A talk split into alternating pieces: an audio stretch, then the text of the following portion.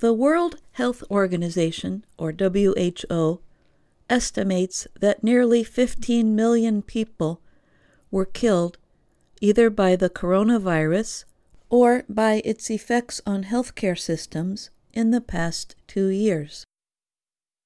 The number is much higher than the official death count of 6 million.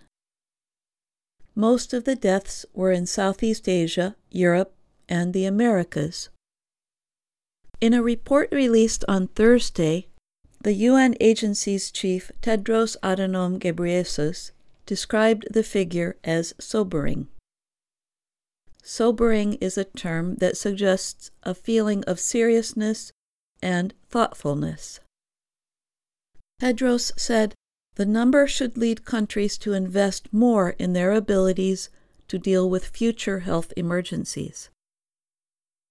WHO researchers estimated there were between 13.3 million and 16.6 million more deaths, called excess mortality, from January 2020 to the end of last year. The health organization said the number 14.9 million is the difference between the number of deaths that have happened and the number that would be expected based on data from earlier years. The number 14.9 million is at the middle of the upper and lower ends of the estimate. They were either caused directly by the coronavirus or were somehow related to the pandemic's effects on healthcare systems. For example, some people with cancer were unable to seek treatment when hospitals were full of COVID patients. The WHO did not immediately break down the figures to show the difference between direct deaths from COVID 19 and others caused by the pandemic. Albert Ko of the Yale School of Public Health was not involved in the WHO research. He said, having these WHO numbers is so critical to understanding how we should combat future pandemics and continue to respond to this one. For example, Ko said South Korea invested heavily in public health after it suffered a Middle East respiratory syndrome outbreak in 2015. The decision helped the country to limit its death rate to 5% of that of the United States.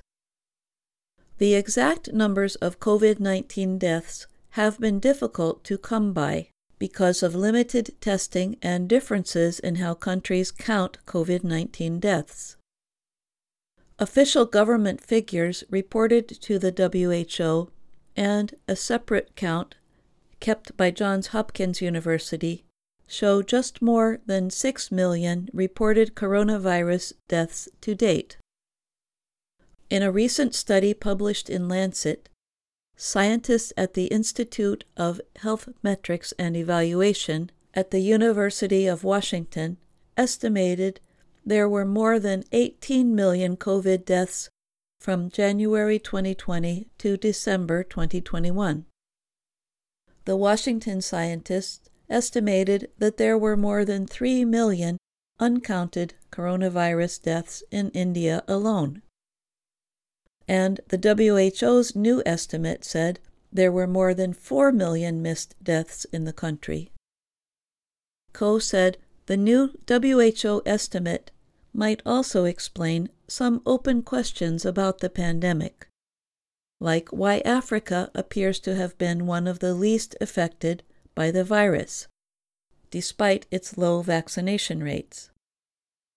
Were the mortality figures so low because we couldn't count the deaths?